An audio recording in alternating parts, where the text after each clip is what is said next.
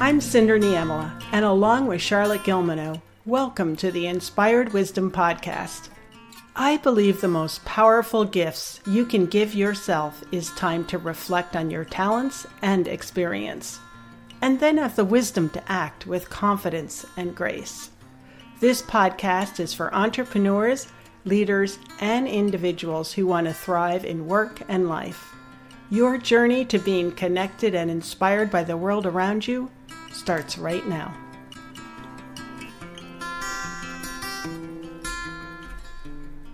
Welcome back to part two of my interview with Beverly Wright. In part one, Beverly shared her reflections on having a job and driving a career that led to a fulfilling and prosperous life. If you haven't listened to part one, you may want to do that before listening to this second part. In this episode, Beverly will pick up with her role coaching sales leaders and teams to high impact results while she was with IBM. She will also share with us how she partnered with 29 other IBMers to transform the sales organization into a coaching culture.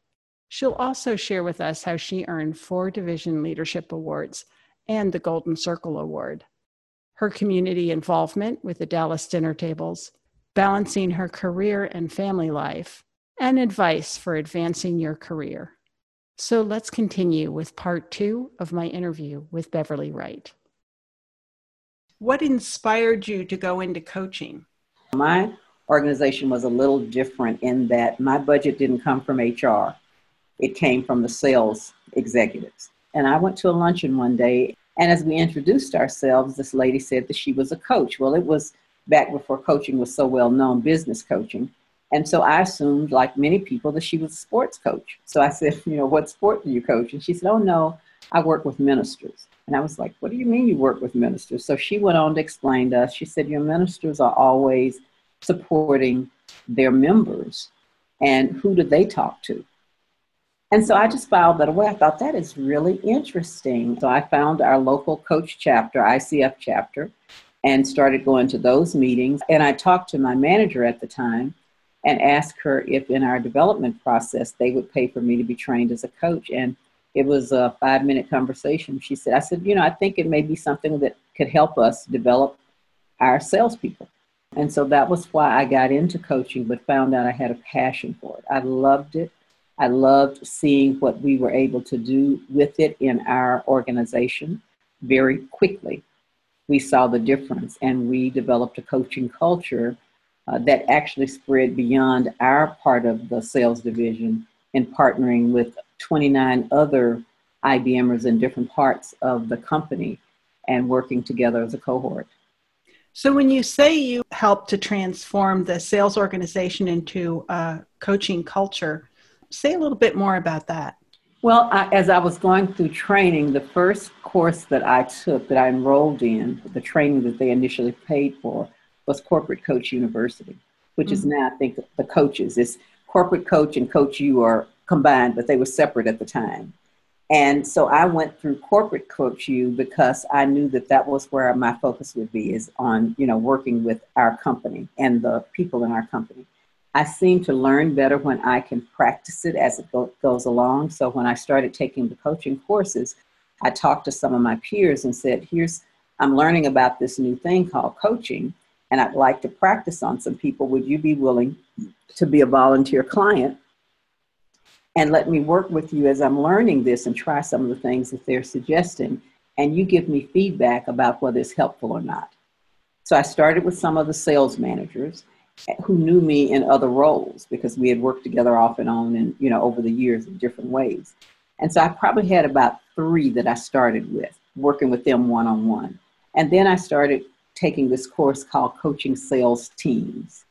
So I went to our executive at the time and said, okay, Bob, now I am taking this course called Coaching Sales Team, so I need a team to practice on. And so he gave me the, he, he said, I have two teams that might be a good fit for what you're doing. One has 25 people on it, the other has 12. And I said, well, you know, since I'm really new at this and not sure what I'm doing, I probably need to take the 12 so that I can injure fewer people while yeah. I'm learning. and uh, and so after that, he said, "Well, that's a good choice." The sales manager that is working with that team has just taken them over as one of his new teams, and I think he'd be open to trying something different. Well, it turned out that that sales manager was someone I already had mentored in the past and was working with him as one of my volunteer clients. And so that's how we started. I didn't know at the time that the team that I chose was at the bottom of all of their metrics, every single one customer sat, revenue generation, lead, you know, whatever metric we had, they were at the bottom against their peer teams. Mm-hmm you know, I talked to the leader first and said, Tell me your vision for the team. Then he and I met in person with the team and explained what we were hoping to do and, you know, gave them the highlights of it. And then I met with every team member of those 12 people, every person on the team, one on one, so that they could ask me any questions that maybe they were hesitant to ask in person, you know, in a group. Mm-hmm. And uh, then we started coaching. They were meeting weekly as a sales team, so we agreed to not add additional meetings, but the manager and the team agreed that every other meeting would be a coaching meeting. And that's what and that's how we worked it out. And when they first started, the team was very much manager centric is what I call it. They waited for the manager to say we're going to do X and then they'd execute.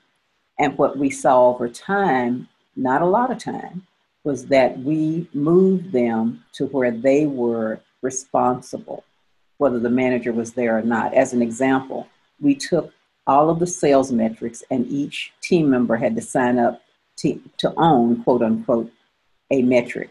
And owning it meant you understood, you had to understand the impact of that metric and how your individual and collective behavior as a sales team either helped that metric or hurt it mm. and be able to train your teammates on that metric that you own.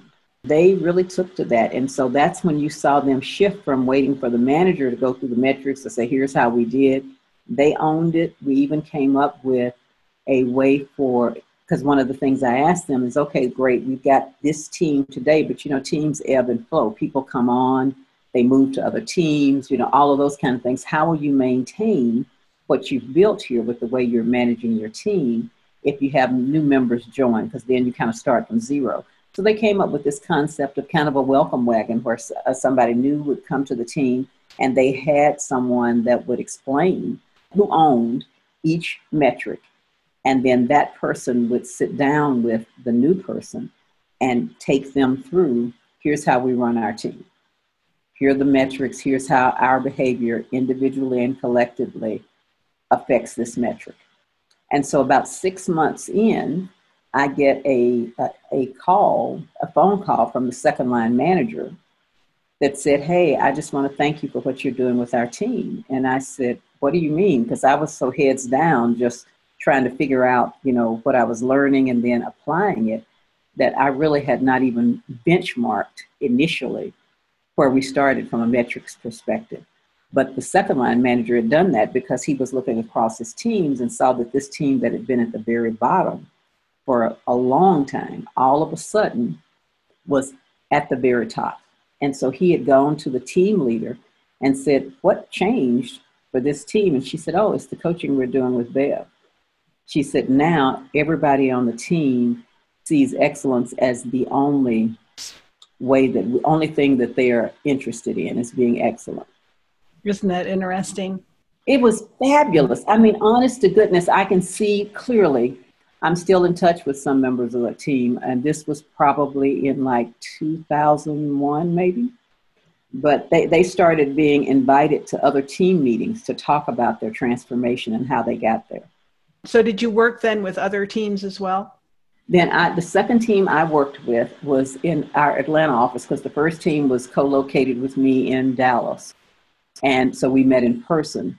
But then I was interested in seeing if we could do that with a team that was remote to me.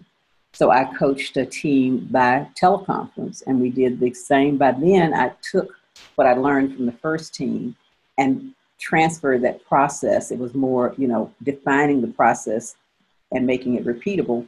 Did the same thing, met with the manager, coached the manager separately, and then met with the team. You know, so we started kind of making it a process, and virtually the same thing happened And after um, after that, what really made it grow is that the first manager that noticed the difference it made for his team when he called me that night, he said, "Well, I just wanted you to know that I'm gonna send a note to the executive team to let them know that we've been talking forever about high performance teams and maybe we've come across something that can help us get there." So he sent a note where he had all the metrics there, metrics when they started, and their metrics about six months in. And he talked about, you know, coaching and how that seemed to be the thing that made the difference. So our executive that was over, he was actually based in Canada at the time. When he came to visit Dallas, he scheduled a meeting with me and said, Bev, why aren't we doing this everywhere? And I said, because it's just me, right? And I'm, yeah. doing, and I'm doing it in addition to the job I was actually hired to do, right? It was something I'm trying. And so that's how um, they decided to invest in training more coaches. And, uh, and so the ones they trained were the people that reported to me. So the, the staffing managers um, were then trained as coaches so that we could rep. And virtually the same thing happened with the teams and individuals that they coached, is that we saw marked improvement. Mm-hmm. While you were at IBM, you've won some awards the four um, Division Leadership Awards and the Golden Circle Award. Can you tell us a little bit about those awards and, and your accomplishments that led to those? At that time, those were two major awards that IBM offered where they came both came with trips for you and a spouse or significant other and and they were rare uh, some people go their whole career and never get one leadership award or one golden circle. Golden circle was supposed to be the cream of the cream. And, and I say that very humbly because when you talk about awards, that's never something I'm really thinking about. And in the case of the four leadership award, awards, every single one came from four different managers at different times in my career. Mm-hmm. And they were all total surprises. So the first one was because we had established, it was when I was an administration manager, and we had created a brand new branch office that had not existed before. And they took the, the leadership team from existing branches, and we didn't have a choice. They said, you know, you have skills we need to start this new branch office. And so you were moved if they thought you had the skills to make this office success. So the write write up that my manager submitted uh, when he was suggesting me for the award. I did get to see after the fact. And he just talked about, you know, being able to bring people from all these disparate branch offices and create a culture for the new small business branch office, which was what our new mission was. And to do it in a way where we became a cohesive team because we came from different branch office cultures and had to then carve out our own culture and learn to work with sales and marketing administration because at that time we were all under the same management structure. And so he gave me credit for being one of the managers that actually led that and made sure we, we were first runner up for branch of the year our very first year of operation. Mm. That's wonderful. And so, and it was a lot of moving parts, and there were a lot of people that didn't want to be in the small business branch that were mandated to come. But what happened is our leadership team came from all these different places, and we did a, a community service project that I think more than anything really made us start to understand teamwork better. Hmm. Rehab the house of a, um, a in a low income area of an elderly man that didn't have the resources. And so we took off a day and everybody from the branch went and we did amazing things to this man's house. And seemed like we had we discovered there were skills that we didn't even know people had. They ended up building him not just redoing his house but he got a new dog house. He got you know because somebody said oh his dog house doesn't look safe either. I think we can build a dog house in addition. And it was it just really made a difference in the way we worked because the people that maybe you didn't interact with at work because your work didn't bring you together in the community service day we painted beside each other or scrape paint or whatever job you were assigned so you got to know more people that were in your office and on your team that maybe you didn't get to know because your work drew you together. Um, mm-hmm. and so I've shared that over time with people when they're looking to build teams, is that sometimes that happens not in the formal work environment, but more in the social or community environment where you get to know each other's people better. Yes. Well, and speaking of uh, your community involvement, I do want you to tell us about the Dallas dinner tables and how that got started. Well, that is a, a part, another part of community service. So I am still currently on the uh, Leadership Dallas Alumni Board. Leadership Dallas is like in most cities, in your through your Chamber of Commerce, there's a, a Leadership Stanford or a Leadership Los Angeles. And so I uh, was enrolled in a program when I was at IBM, and actually my IBM mentor is the person that recommended Leadership Dallas after hearing what I wanted to accomplish in our mentor uh, mentee relationship. I told him that I wanted to represent boards and commissions, to represent IBM on boards and commissions. And he asked me if I was aware of Leadership Dallas. And so, long story short, I ended up applying, and IBM supported me for that. And it was such a amazing education about our city and how things get done in the city. And there were like 50 of us in a class. And it was about a nine month program where one day a month we focused on a particular area of the city. So it might be housing or uh, the criminal justice system. I got to ride along with a police officer and really kind of see through their eyes what they go through and we had an arts and culture day. We had, you know, all these different things, and most of those programs are similarly designed. As a result of being a grad of Leadership Dallas, a colleague of mine that was in my class suggested I go to this event called Dallas Dinner Table, which was around 2000, I think, is when I, I first um, heard about it. And so I went to the event, and it was life changing for me. So, Dallas Dinner Table was created by the Leadership Dallas Alumni Board at the time that was in place at the time during the 1999 2000 area. In Texas, there had been a, a tragedy where we had a black man that was dragged to death by two white men in a city called Jasper, Texas. Mm. And it was horrific, and it really got the board's attention. And they said, as a leadership group, we need to do something that helps people from different races get to know each other better so that no person could do this to another human. And so they hired a consultant, and the consultant came in and, and created this process that has become known as the Dallas Dinner Table.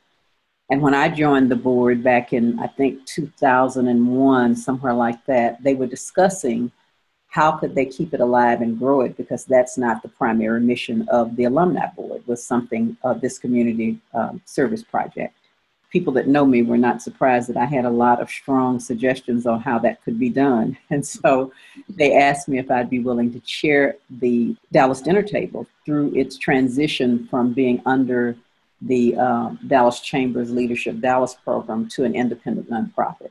And so since 2002, I have been the chair. And we have an annual event on Martin Luther King Jr. holiday. We hope to expand it to other days. But right now, it's on Martin Luther King Jr. holiday where we bring people of different races together ac- across the city of Dallas and the surrounding suburbs uh, in a facilitated conversation about race. And so this year we had a little over 600 people. We've had as many as 1,200. Uh, we've controlled the growth uh, in the last few years because we're all volunteer led. We don't have any paid staff. We're hoping to change that too as we continue to uh, to fundraise. We've been quoted in the Wall Street Journal, in the morning news, and in other places where they're talking about having candid conversations that bring people together. And, and that's really what Dallas Dinner Table does. We have people come with whatever questions they have about people that are different from them, and we create a safe environment for those them to ask those questions and get to know people that are different from themselves. And then also understand how similar we are in really important ways. I don't know too many other cities that have something like that. Is it nationwide? Well, we, we have certainly had other cities contact us about bringing our model to them. We are a IRS approved 501c3. Mm-hmm. And so we did get that designation a couple of years ago. We did a pilot in Little Rock, Arkansas in 2015, and that went well. And it was kind of our first test to get outside of our geography mm-hmm. and see what resources it took to do it, you know, someplace that was remote from us. And so that's our, our goal. We would love to have one night across the US where there were dinner tables happening in every state. And so that's kind of our that's kind of our big hairy goal, right? and so yes.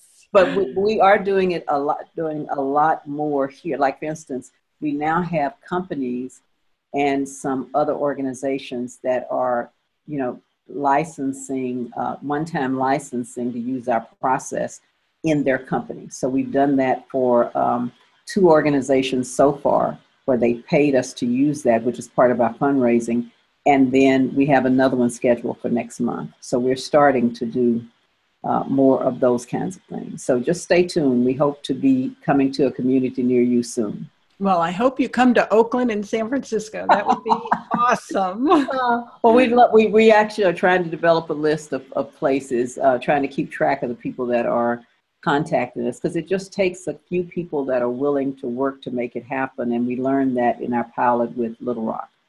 One question that comes up for me is you've had this long career, this 38 years at IBM, and done so many wonderful things both with the company and in the community.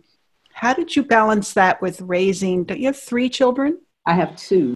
Well, you know, it's. Um, I, I, believe you can have everything you want. I just don't think you can have it all at the same time. And so, early, one of the reasons when I said to you earlier that I didn't really drive my career for the first part of it, because I on purpose took jobs that were pretty nine to five when my children were young. Hmm. When I went into management, it was a family conversation. My son was too young to participate, but my daughter was old enough for us to kind of talk to her about what would change because I had always been, my husband's job had him traveling sometimes and being away from home. And so one of us needed to be more available. And so as a family, we sat down and talked about is this something we can do? And is this the right time? And so I think my husband and I did some creative things to make it work. So, as an example, the end of my work was not as predictable as it had been when I had a nine to five job. And so I actually hired a taxi service where it was one guy it was the same taxi every single day, the same guy. There was a password that only he had and the, the Montessori school director had. The children didn't have it.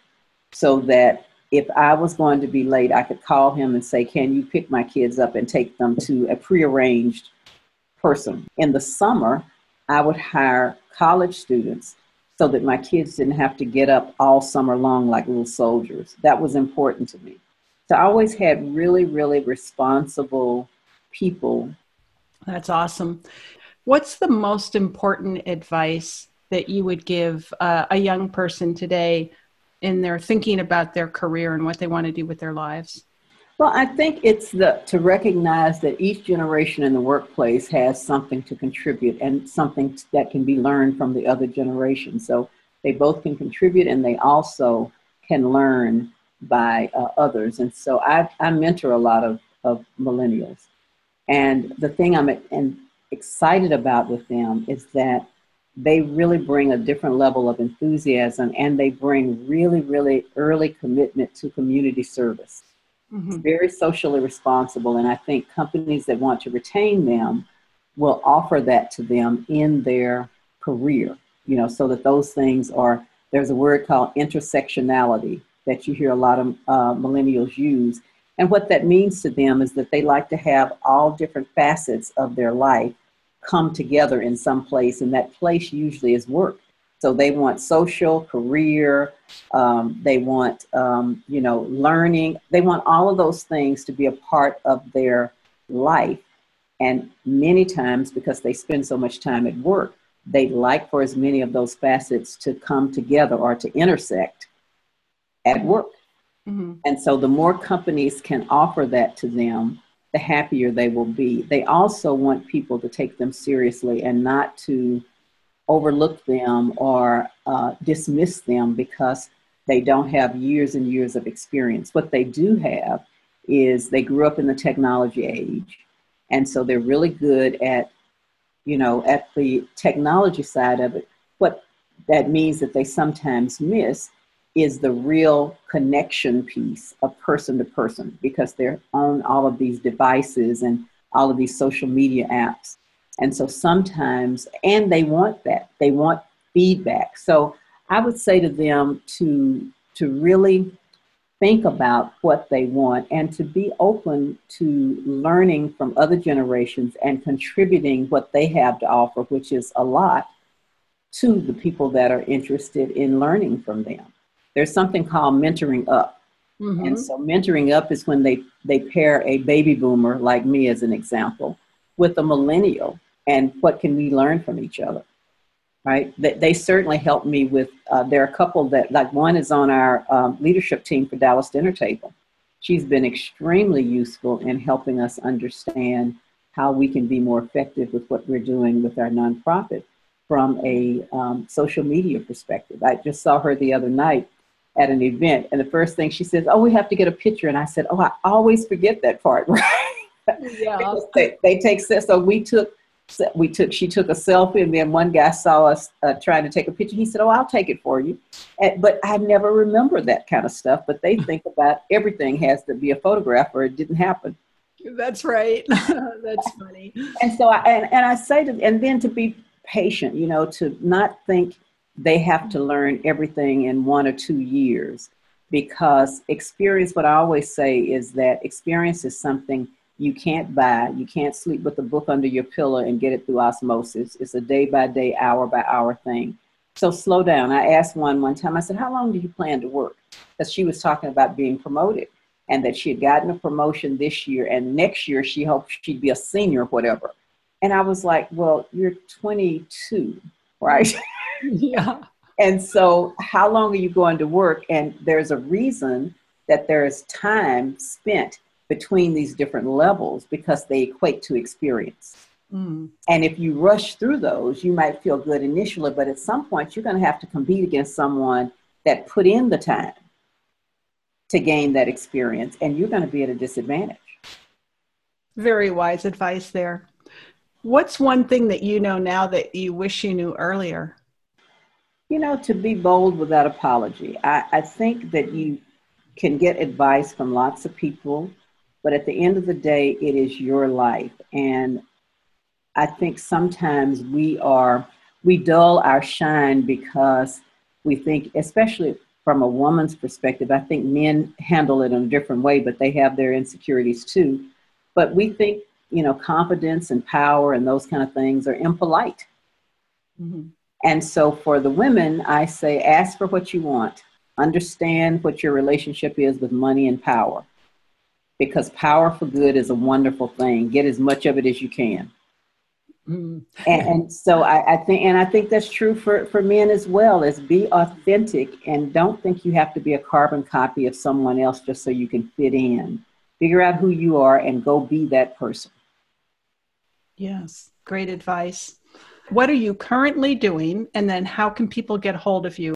Well, I'm currently doing a lot of different things. Mostly coaching is what I really am passionate about. I do training mostly for current clients that ask me to, uh, like, I have one coming up starting Monday, and I'm doing a series of three half day trainings on uh, creating a more engaging culture in a company that feels like they don't have a, a positive culture today. I'm teaching a class at SMU on inclusive leadership. Um, I started it last year, presented it for the first, designed it and presented it last year, and repeated it again uh, this past March. And, um, and I'm coaching in different industries. So currently I have clients in healthcare, I have clients in financial services, a couple of entrepreneurs that are in, uh, one is in the construction consulting field, uh, the other is a um, CEO of a large association. So lots of different, and I'm also mentoring. I have just met a new mentee for that's in the, the Dallas Chambers Young Professional Program that they have. I've been a mentor in that program for several years now. And uh, so doing a lot of different uh, things, and of course, still trying to expand the work we do with, uh, with Dallas Dinner Table. The mm-hmm. best way to get a hold of me is they can go to my website, which is uh, www dot wright, my last name, W R I G H T, Wright Choice Group beverlywright.com and you'll find a way to, to contact me directly through my through my website. And I do offer a 30 minute complimentary session to find out if coaching is if it's right for you and is it right for you right now. Um, and if I'm the right coach for you. So um, if they're interested, I love people. I love what I do, so it doesn't feel like work. And I feel extremely blessed to have found the thing that I'm passionate about. I absolutely love your energy, and I've enjoyed knowing you all of these years. And even after 38 years at IBM, you still have as much energy and enthusiasm for the work that you do. Yeah. Well, you know, I'm blessed that I, I wake up every day like a jack in the box. I mean, I literally do. My feet, I open my eyes and my feet hit the floor at the same time. So that that's the, that's what I'm looking for. I'm looking for that thing that makes me want to jump out of bed every day. And so fortunately, so far, I'm finding that. Oh, that's great. Well, thank you so much, Beverly. I really appreciate this, and I've enjoyed having you on the call today, and I look forward to staying in touch. Well, thank you so much for the invitation. It was great to catch up with you as well, and for us to stay in touch. That's one of the great things about you know meeting people from different places at the conferences, and then staying connected and reconnecting. So, thanks a bunch for the opportunity. I'm Cynder Niemela, and you've been listening to the Inspired Wisdom Podcast. Thank you for joining us. We hope these conversations illuminate your path to your highest potential. For show notes and links to resources mentioned during today's episode, please go to inspiredwisdom.us. You can also follow Inspired Wisdom on Instagram, Twitter, and Facebook. Until next time, design a fulfilling and prosperous life that engages your talents and passions.